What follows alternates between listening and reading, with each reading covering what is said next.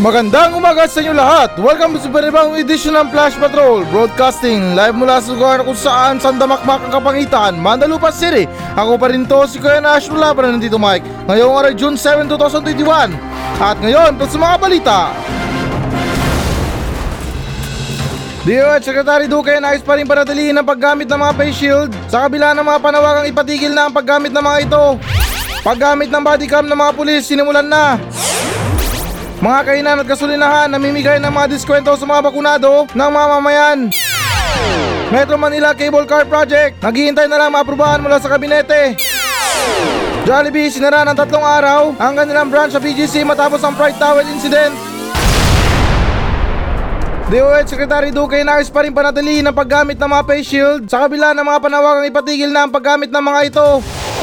So ayon sa balita na to na hindi pumabor si Health Secretary Francisco Duque sa ilang panawagan na nilabas ng ilang politiko na nagsasabing kung maaarian nila itigil na ang pagsuot ng mga face shield ng taong bayan sa pampublikong lugar. At sinasaad na rin sa balita na to na kamakailan na una ng sinaad ni Manila Mayor Isko Moreno na dapat anyang wag nang paggastusin ng publiko ng mga face shield bagkos ito mo na idagdag ng gastusin ng taong bayan. At anya wala namang problema sa pagbili ng mga face shield para sa mga mamayan. Subalit ibang usapan na umano ito para sa mga ordinaryong manggagawa na kumikita lang ng sapat para sa kanilang mga pamilya. Ah, ito linawin ko ah. Para sa akin lang to ah. Ah, bali no hard feelings para kay Mr. Duque. Pero mawalang galang naman ah, Mr. Duque. Hindi mo rin ba iniisip yung mga taong bayan? Naiintindihan ko yung mga gusto mo. Na gusto mong ipagpatuloy yung negosyo mo sa face shield. Na na, gusto mong ipagpatuloy yung pagsuot ng mga tao ng face shield para maiwasan yung hawaan ng virus. Ulitin ko, naintindihan ko yon. Pero ito linawin ko ha, hindi ako professional. Pero para sa akin, ang tingin ko sa virus na to ay isang airborne. Kumbaga, kumakalat siya sa mga hangin. So para sa akin parang useless naman kung gumamit tayo ng face shield. Hindi naman silyado itong mga face shield na to. May singawan sa kanan, may singawan sa kaliwa, may singawan sa taas, may singawan sa baba. Kaya para sa akin, kung ginagamit niyo yung mga utak nyo, edi sana marirealize nyo na airborne yung virus. Hindi yung airborne sa Air Force ha. Kundi kumakalat talaga sa hangin yan. Pati para sa akin itong mga face shield ngayon, sa panahon ngayon, wala nang kwenta. Ang explanation ng DOH sa face shield, pag gumamit na ng face shield, maiwasan natin yung virus. Pero para mali yata yung tingin ko dyan. Gumagamit lang yung mga tao ng face shield para iwasan yung pulis, mga otoridad, mga tanod. Kumbaga anting-anting nila yung mga face shield na yan. Nang hindi sila magkaroon ng problema sa mga otoridad. Eh yung ibang mga tao nga kapag gumamit ng face shield, ginagawang hairband, ginagawang headgear, nasa taas ng ulo yung face shield, wala sa muka. Nagmistulang Iron Man din kayo kapag nakakita kayo ng pulis. Kusang bumababa yung face shield nyo para hindi kayo mahuli. Oh, di ba kayo mga pasaway na nakikinig sa akin? Ganyan na ganyan kayo kung gumamit ng face shield? Wala sa mukha, nasa taas ng ulo. At wait, there's more. Hindi lang yan anting-anting. Hindi lang yan parang Iron Man na kapag nakakita ng pulis kusang bumababa. Ginagawa rin niyang ID sa mga tanggapan. Kasi nga nakalagay sa labas ng pintuan nila. No face shield, no entry.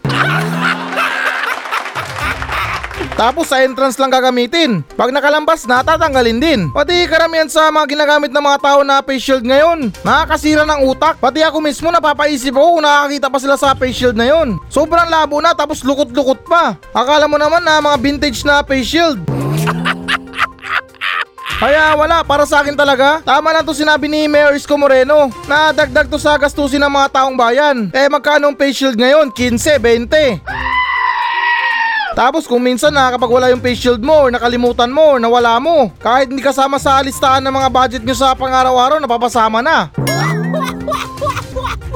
Eh, yung 15 at 20 na yan, malaking bagay na sa mga mahihirap na tao. Okay lang sa mga mayayaman. Eh, ika nga nila, barya lang yan.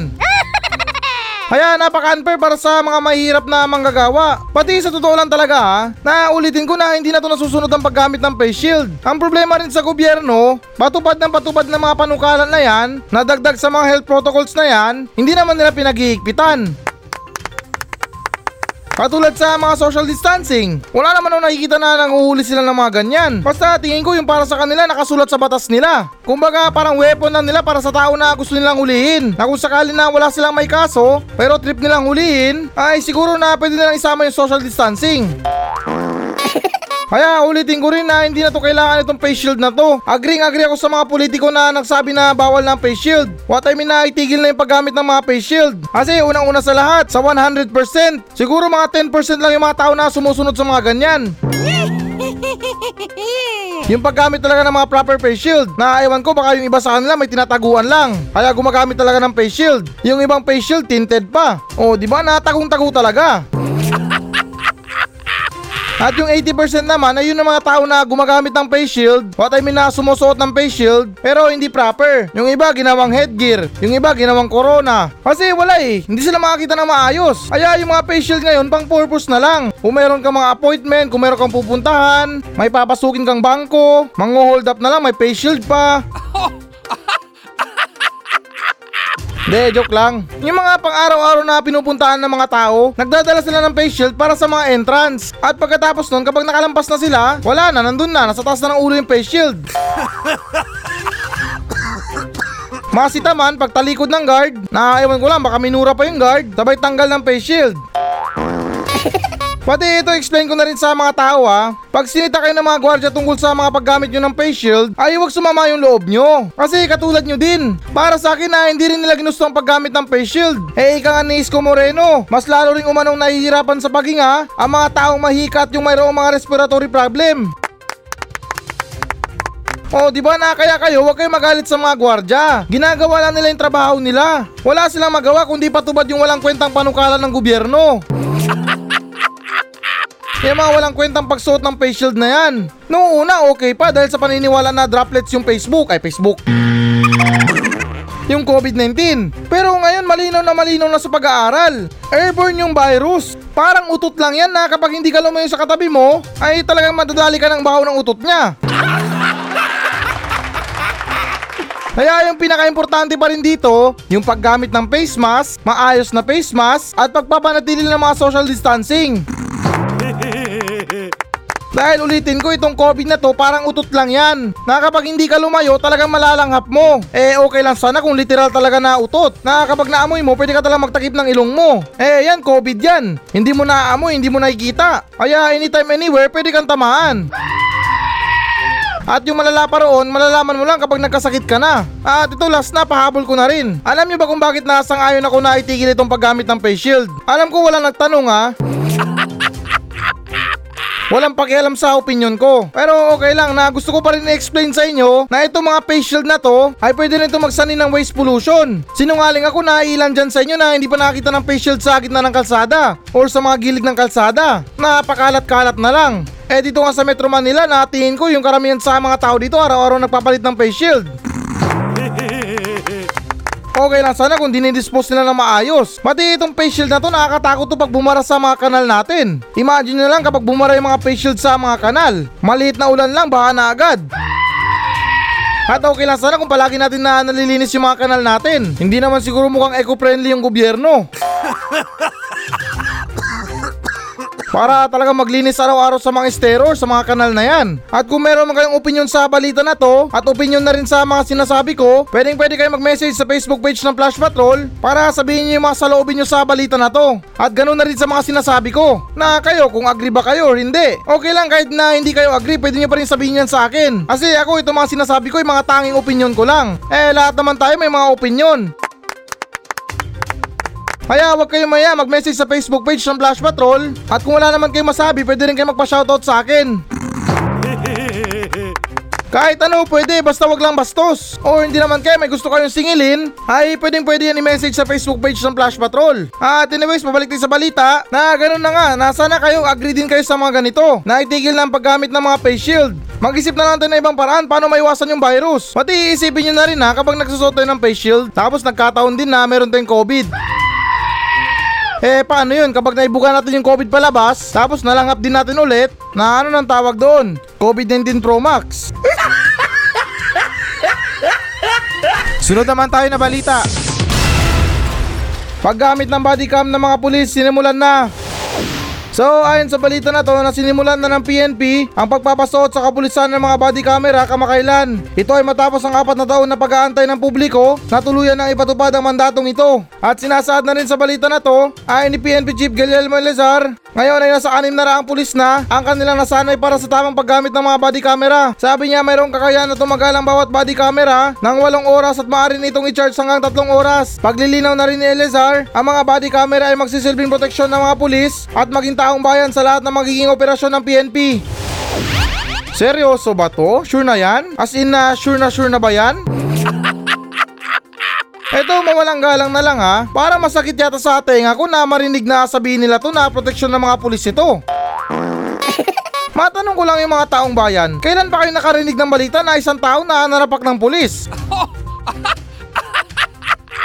Para sabihin na proteksyon nila to. Linawin ko lang na normal na mga tao ha. As in na normal na mamamayan. Or hindi naman kaya na sibilyan. Magkaiba yan sa mga holdupper, sa mga kidnapper. Magkaiba po yan, linawin ko lang. Para sabihin nila na proteksyon nila yon. Eh kung holdupper lang naman yan, sa alot sa lipunan eh para sa akin dapat na siguro na barili ng pulis yan. Meron kung sasabihin nyo na proteksyon to ng mga pulis? Ano to, shield? Para hindi tamaan ng bala? Marahil yung iba sa inyo na hindi nakukuha yung opinion ko. Pero linawin ko yung point ko lang dito, masakit lang sa tenga ko na kapag sabihin nila na proteksyon nila yon. May mga baril sila, pambihira nga naman. Yun yung proteksyon nila, hindi yung mga body camera. At tingin ko na para sa akin yung dapat na magsuot ng mga body camera ay yung mga sibilyan na Pilipino. Yan na yung proteksyon nila sa mga kapulisan ngayon. Eh hindi naman sa amin na masama at hindi naman sa nila lahat ha. Alam naman natin yung issue sa mga pulis ngayon na yung tungkol kay Nuesca, tungkol kay Sinampan. Na yan, yung mga tiwaling pulis na yan, pumatay sila ng walang kalaban-laban na sibilyan. Tapos sasabihin nyo na proteksyon ng mga pulis? Nauna nyo pa sabihin na proteksyon ng mga pulis kaysa sa taong bayan. Pati hindi ko maintindihan na itong pagsuot ng mga pulis ng mga body camera. Eh kung hindi ka ba naman tanga, bakit ka magsusuot ng body camera kung meron kang gagawin na kabalastugan? Parang sinabi mo na rin na gusto mo na rin matapos. Siyempre malamang, gagawa ng kabalastugan yan sa off-duty, sa rest day, or hindi naman kaya sa araw ng leave nila. O tanong ko lang ano bang size ng mga body camera na yan? Eh kung nasa off duty naman sila na gumawa ng kabalastugan. eh kahit sabihin na natin sa mga operasyon nila yan, baka patayin lang nila yung camera o hindi nila i-record. Sabay sabi na sir nakalimutan ko kasi i-charge. Or sir, nasira kasi yung camera ko. Nagpagulong-gulong kasi ako eh. Or kung hindi naman ganon, magdadailan yan sir, nakipagkabulan kasi ako sa dagat. Kasi doon siya tumakbo eh. Kaya ako naman to lumawi ako sa dagat At sa hindi naman inaasahan ay akala ko naman na waterproof to Kaya ayun sir nasira yung body camera ko Oh, di ba yung mga ganyang klaseng palusot na ito hindi naman sa amin na masama. Gagawa ng kabalastugan. Mas demonyo pa sa demonyo. Eh yung pagbaril nga ni sinampan sa matanda. Ultimo siguro demonyo na pa oh my god. Kasi matanda yun eh, bakit niya papatayin? Hindi naman karatista yung matanda na yun para malugi siya sa suntukan. Para sabihin niya na inunahan niya na. Kaya wala eh, nalulungkot ako sa mga kapulisan natin. Instead na malapitan natin sa oras ng kagipitan natin, eh tayo itong mga normal na sibilyan. Magdadalawang isip pa na lumapit sa mga pulis. Kaya wala, ulitin ko na nakakalungkot sa mga ibang pulis. Imbis na lumapit sa kanila, andun na, pumila na kay Tulpo. Tapos partida yung pulis pang irereklamo. Kaya ito panawagan ko sa mga normal na mamamayan ha. Ito sa mga katulad ko na sibilyan, ito hindi naman sa amin na masama ha. Na kahit anumang kabalastugan ng mga tao ngayon, mapapulis man yan, sundalo or hindi naman kaya kung ano-ano man, basta merong masamang ginagawa, ay huwag tayong matakot na kumuha ng letrato or di kaya mag-record. Kasi kumbaga natulong nyo na rin yan sa tao na nangangailangan ng tulong. Or sa halimbawa na lang na inaagrabyado ng pulis. At ganun na rin sa mga inaalipusta ng mga pulis. Ito hindi naman sa nilalata. Alam ko na ilan din ng mga pulis ay mga, na, mababait. Parang nahirapan ako dun ah. Pero anyways na mabalik tayo, na ulitin ko na kapag argabyado tayo, huwag tayong matakot na kumuha ng litrato or mag-record. Makita man tayo or hindi. Kasi halimbawa na lang kapag meron silang ginagawang masama at nakakita sila na meron nagre-record sa kanila or kinukuhanan sila ng video, yung mga tiwaling pulis magdadalawang isip yan na gawin yung mga krimen nila. Kasi nga merong video. Parang taliwas din na enforcer yan. Na ako yung mga motorista, merong mga camera sa mga helmet nila, meron silang mga dashcam, ay magdadalawang isip sila na mangutong. Eh, malay ba nila kung nire-record yan? O, di ba na yung point ko lang dito, kapag meron tayong camera mga tao, mga sibilyan, ay meron tayong laban sa mga tiwaling pulis. Kasi nga natakot na silang ituloy yung masamang gawain nila. At ito hindi naman sa amin na masama. Sa panahon ngayon napakahirap na makamit yung ustisya. Kung wala kang matibay na ebidensya, ay sorry ka na lang, wala kang ustisya. Dito sa Pilipinas, nagmistulang vending machine na yung ustisya. Kung hindi ka maglalagay ng pera, hindi ka gana. At ika nga na rin sa kanta, ang ustisya ay para lang sa mayaman. Kaya ulitin ko na kung meron kayong opinion sa balita na to, huwag kayong mahiya na mag-message sa Facebook page ng Flash Patrol. Na kayo kung sangayon kayo sa mga sinasabi ko, may saloobin kayo, may opinion kayo, pwedeng pwede yan sabihin sa Facebook page ng Flash Patrol at babasahin ko yan mismo pag kinabukasan. Kaya ito pahabol ko na rin ha, ba't di kaya na magpatubad tayo ng batas na death penalty para sa huli cam?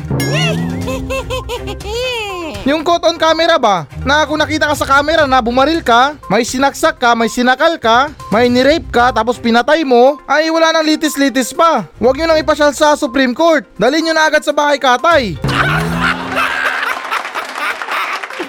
Eh ano pang gagawin nyo dyan kung pumatay ng tao yan? Oh, di ba na kapag mayroon tayong ganyan, what I mean na mayroon tayong batas na ganyan, na death penalty para sa huli cam, na pumatay ka ng tao, baka may chance pa na yung mga tiwaling pulis at ganoon na rin sa mga kriminal ay tumigil sa mga masamang gawain nila. Kaya ulitin ko na taliwas sa akin to para sabihin nyo na proteksyon to ng mga pulis. Hindi naman siguro na mga water gun itong mga baril ng mga pulis. Para yan tulad nyo sa mga sibilyan. Malamang mayroon yan sila mga issue ng mga baril para yan ang proteksyon nila. Pero linawin ko lang na itong mga sinasabi ko ay tanging mga opinion ko lang ha. Hindi naman sa nila lahat, hindi naman sa amin na masama. Sunod naman tayo na balita. Mga kainan at gasolinahan namimigay ng diskwento sa mga bakunado ng mamamayan.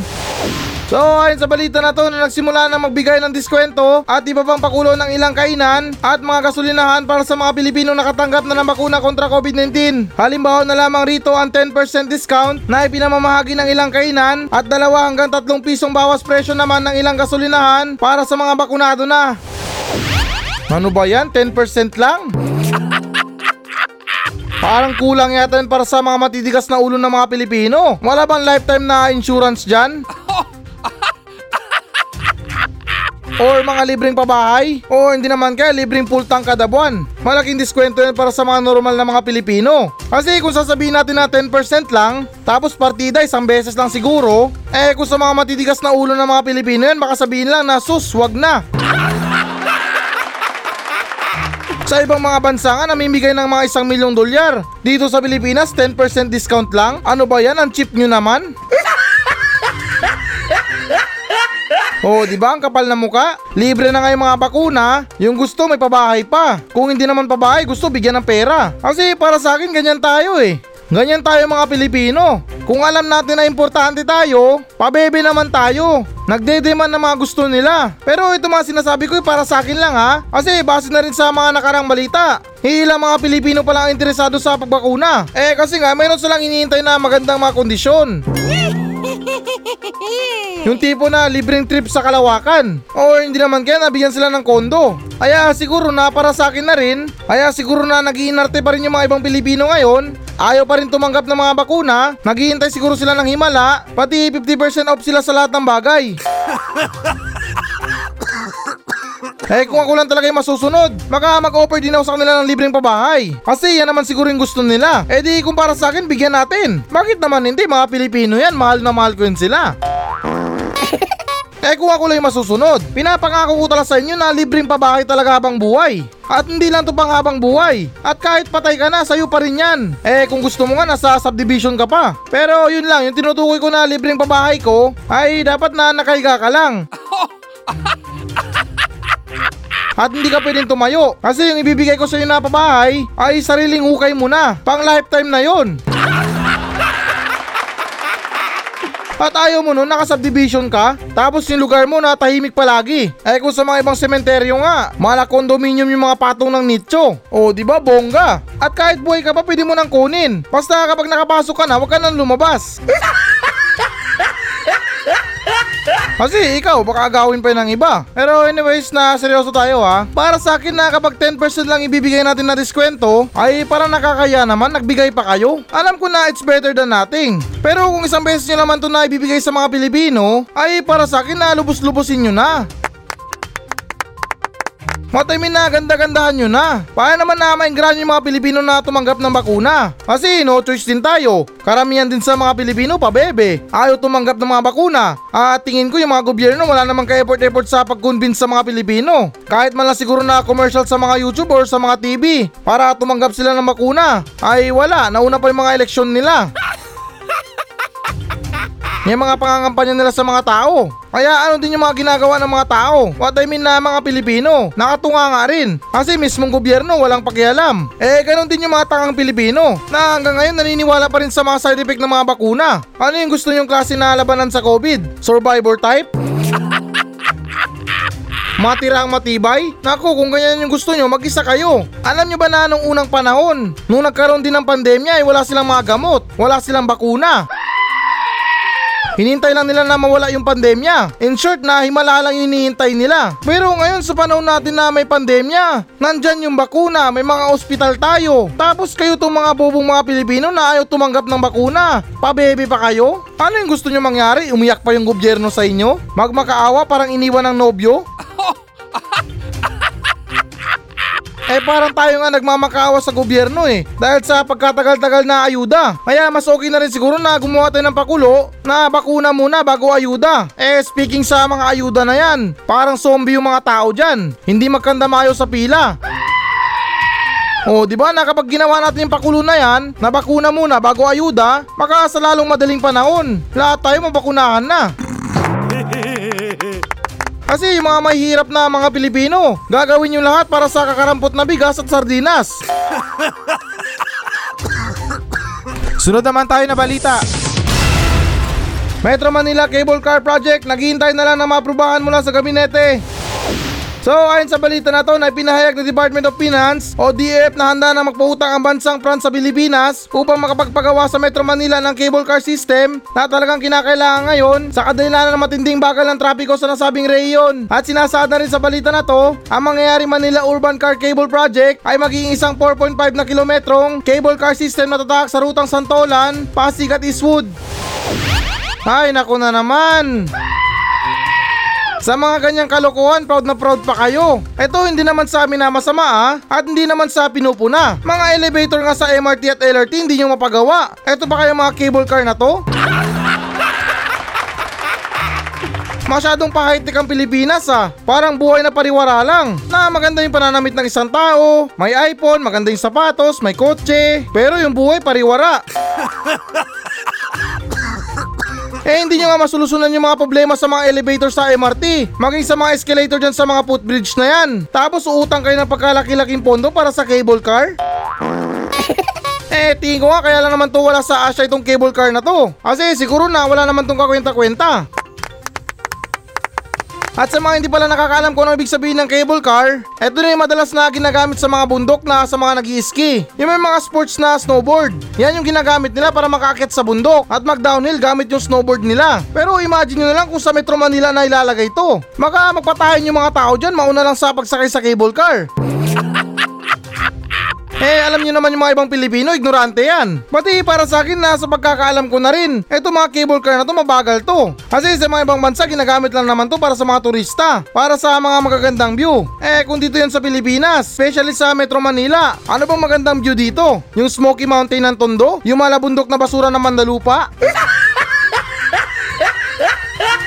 Mas okay pa yata kung nag-zipline na lang yung mga tao papunta sa mga trabaho nila. Oo, seryoso na. Mas okay na yata kung mag-zipline na lang sila. At least pag daus-dus nila, nag-enjoy na sila, hindi pa sila late. Yung mga kable nila ay diretso sa mga bintana ng mga opisina nila. Pero anyways, yung point ko lang dito, magandang idea naman itong mga cable car na to. Kasi less construction na para sa mga skyway na mga pagkatagal-tagal na mga proyekto. Pero bago ang lahat, tanungin muna natin yung gobyerno kung matutuloy ba itong klaseng proyekto na to. Baka mag-zipline lang yung pondo sa mga bulsa nila. Dami nyo alam na mga proyekto. Tapos ipagyayabang nyo pa sa buong Asya. Na tayo lang Pilipinas ang mayroong ganyan. Magyabang tayo kung sariling pera natin yan. Hindi yung inutang na lang natin. Puro salita pa yung trabaho. Kung ako sa inyo, unahin nyo muna yung problema ng Pilipinas. Hindi ko ano ng mga pinag-uutang nyo sa ibang bansa. Maawa naman kayo sa mga tao na araw-araw na sumasakay ng MRT tsaka LRT. Yung mga hagdanan na pinagawa nyo parang stairway to heaven na. Sunod naman tayo na balita. Jollibee sinara ng tatlong araw ang kanilang branch sa BGC matapos ang Pride Towel incident. So ayon sa balita na to na sinara kamakailan ng Jollibee Foods Corporation ang kanilang branch sa Bonifacio Global City sa loob ng tatlong araw matapos ang nangyaring insidente na binansag ang Pride Towel o prinitong bimpo. Ayon ng Jollibee ang kanilang kumpanya ay labis na babahala sa nasabing insidente at gagawa rin daw agad sila ng kaukulang investigasyon patungkol rito. Ay ay ay, para dito lang issue na agad? Alam nyo na kahit na ilang araw na to na nagdaan sa mga balita, pero para sa akin parang walang kwentang balita pa rin to. Alam ko merong mga batas sa mga pagkain, pero para sa mga pride towel lang na ganito, hindi magkamayo yung mga media para magbalita sa mga ganyan? Ano, ignorante ba kayo para sa mga ganito? Nakakalungkot talaga isipin na yung mga media may pakialam sa mga ganito. What I mean na mas may pakialam pa sila sa mga ganito kaysa naman na bigyan ng boses yung mga tao na namatay ng walang ustisya. Dahil sa katarantaduhan ng gobyerno, big deal na sa inyo na isang towel ginawang fried chicken at kailangan pa talaga na iparating sa tulpo? Nakakaya naman kayo. Pwede niyo naman ireklamo mismo sa Jollibee yan. Ah, tingin ko naman na yung Jollibee magbibigay ng pera para sa danyos na nangyari. Oh, di ba? Tapos ang problema. Eh, hindi naman sa kinakampihan. Bakit araw-araw ba ginagawa ng Jollibee yan? Kung hindi fried towel yung ginagawa nila, fried basahan? Para maging malaking issue talaga to? Eh yung sa ibang bansa nga nagprito lang siya ng nuggets na hugis na among daas. Naibenta pa sa halagang na mag-iisang milyong dolyar. Kaya yung point ko lang dito, alam naman natin siguro na aksidente lang yung nangyari or kung hindi naman na sinadya, eh ulitin ko hindi naman to araw-araw na nangyayari. Kaya bakit pa tayo magre-reklamo? Bakit pa talaga na kailangan na ipalabas sa balita? Tapos sa mga lumalabas na ibang balita, napagbibintangan pa yung McDonald's sa nangyaring insidente. na para sa akin pagkahirap-hirap na paniwalaan. Paano yun? Nagpanggap na cook si McDonald's sa kitchen ng Jollibee at siya yung nagprito ng bimpo.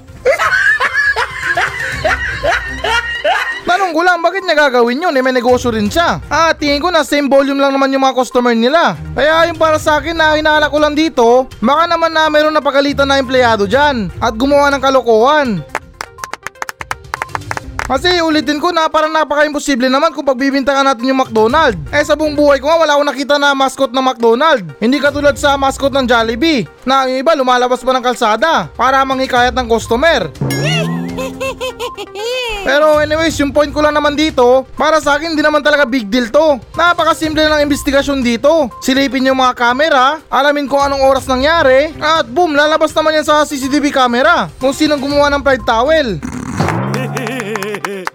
Hindi ko ano na pang ipapalabas natin sa mga balita. Pero anyways na nalulungkot din naman ako sa kumpanya ng Jollibee. Kasi hindi naman lahat ng tao na alam yung mga ginagawa ng Jollibee. Hindi nyo ba alam na yung Jollibee na yan active yan sa pagbibigay ng tulong? Milyong-milyong halaga ng pagkain na naibigay nila sa mga tao. Tapos sa isang pagkakamali nila, husgahan nyo na agad? Ganyan na ba talaga tayo mga Pilipino? Yung tipo na kahit ilang kabutihan ang gawin mo sa mundo, ay bale wala rin para sa kanila. Pero kung magkamali ka lang ng isang beses, andun na, papatikusin ka na, uhusgahan ka na agad. Ngayon, masaya na kayo na nagsara yung Jollibee ng tatlong araw? Akala nyo yung Jollibee lang apektado dito? Paano na lang yung mga empleyado ng branch ng Jollibee? Hindi nyo rin ba naisip na meron silang pamilya na binubuhay? Tapos na nangyaring insidente na ipaalam nyo talaga sa buong mundo na nagpito sila ng bimpo.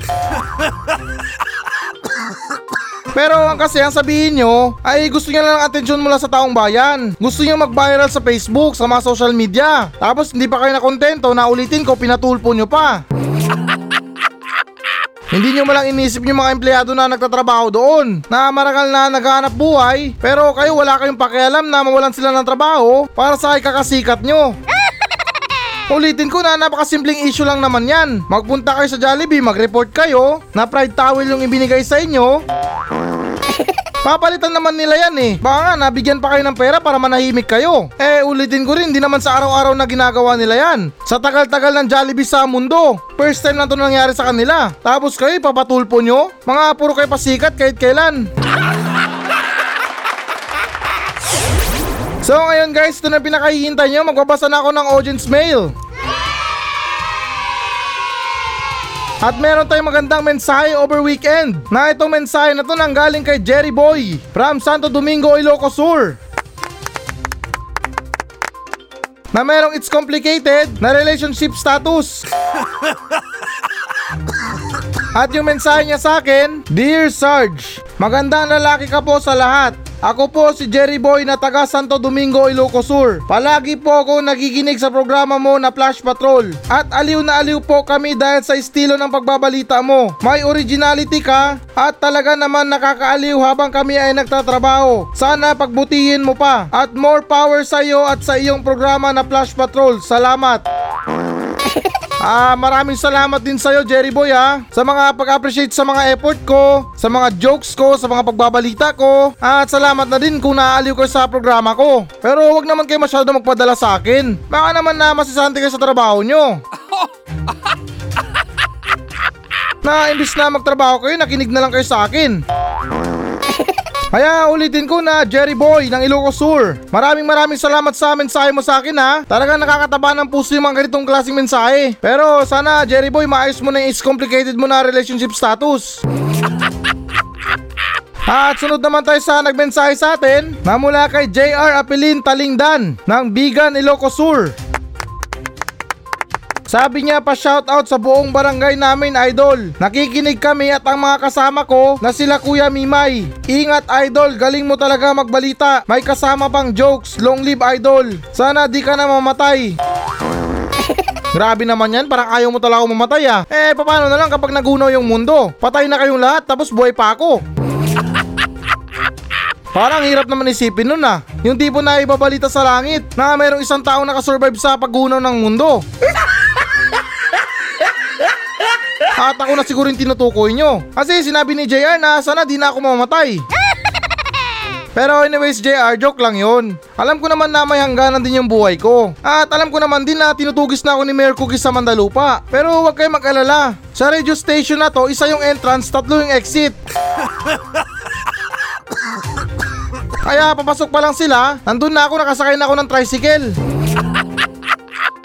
Pero anyways din na shoutout din sa buong barangay mo ha at sa kuya Mimay mo. Ingat din kayo mga idol. At maraming salamat din sa pag-message sa akin. Dahil para sa akin kayo dapat yung long live. Kasi kung wala kayo wala din ako.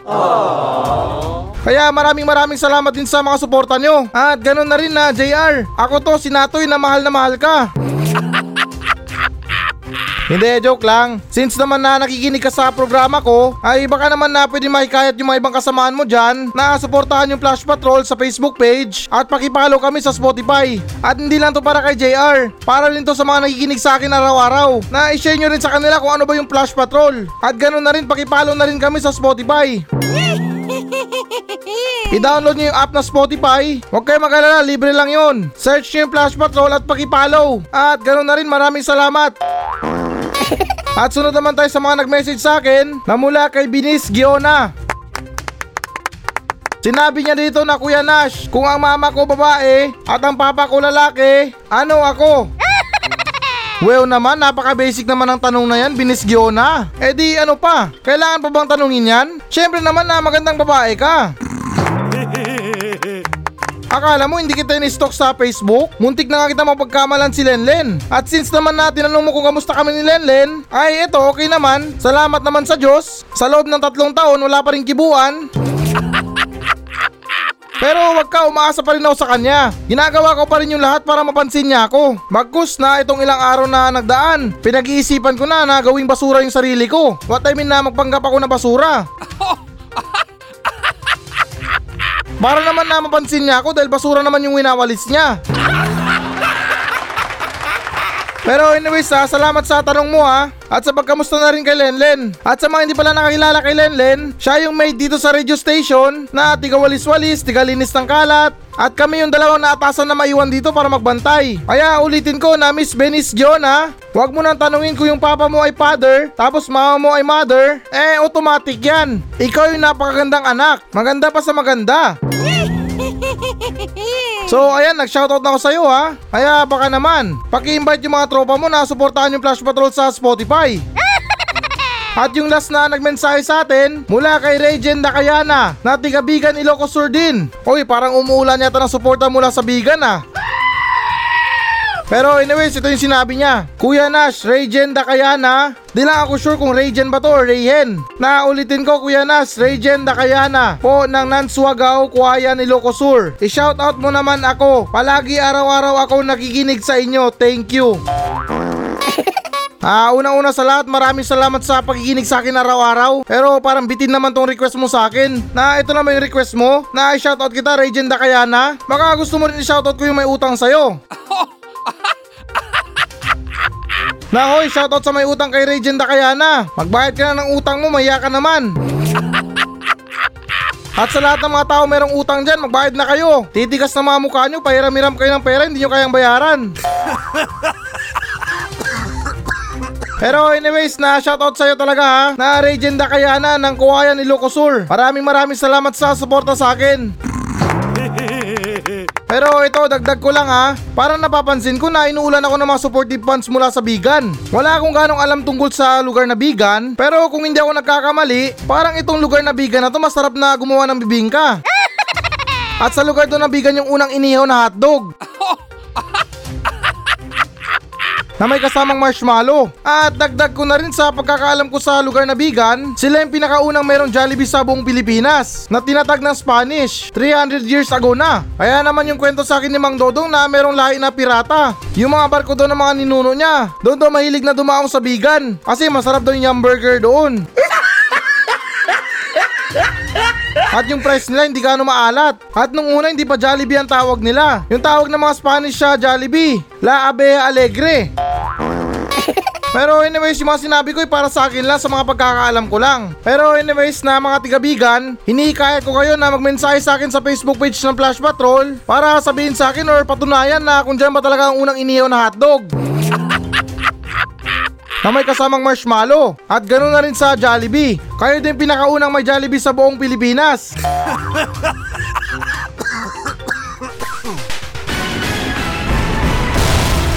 Hello guys, bago natin tapusin ang show na to, ay hinikayat ko lang yung mga audience na mag-message sa akin dito sa Mandalupa Station. Lahat ng mga question nyo, lahat ng mga comments, mga complain, or compliments man yan, ay susubukan kong tutugunan lahat yan dito sa aking show. Pumunta lang kayo sa Facebook page ng Flash Patrol at mag-iwan kayo ng message nyo doon kung ano bang gusto nyo iparating. Na kung may problema kayo sa mga buhay nyo, sa mga bahay nyo, kung meron kayong gustong palayasin, ay chance nyo na to na para sabihin sa akin. At ako na mismo ang papalaya sa kanila. At hindi lang nagtatapos doon. Pwede pwede ko rin kayong shoutout sa aking show. At ipinapangako ko na matutugunan ko talaga yan. Napaka-desperado ko na sa lahat. Kaya please lang, kung meron talaga kayong mga message, may mga saloobin kayo tungkol sa mga sinasabi ko, ay wag lang kayong mahiya. Kaya tandaan, FB page Flash Patrol. At please guys, pakipollow na rin. Kasi talagang desperado na ako sa buhay.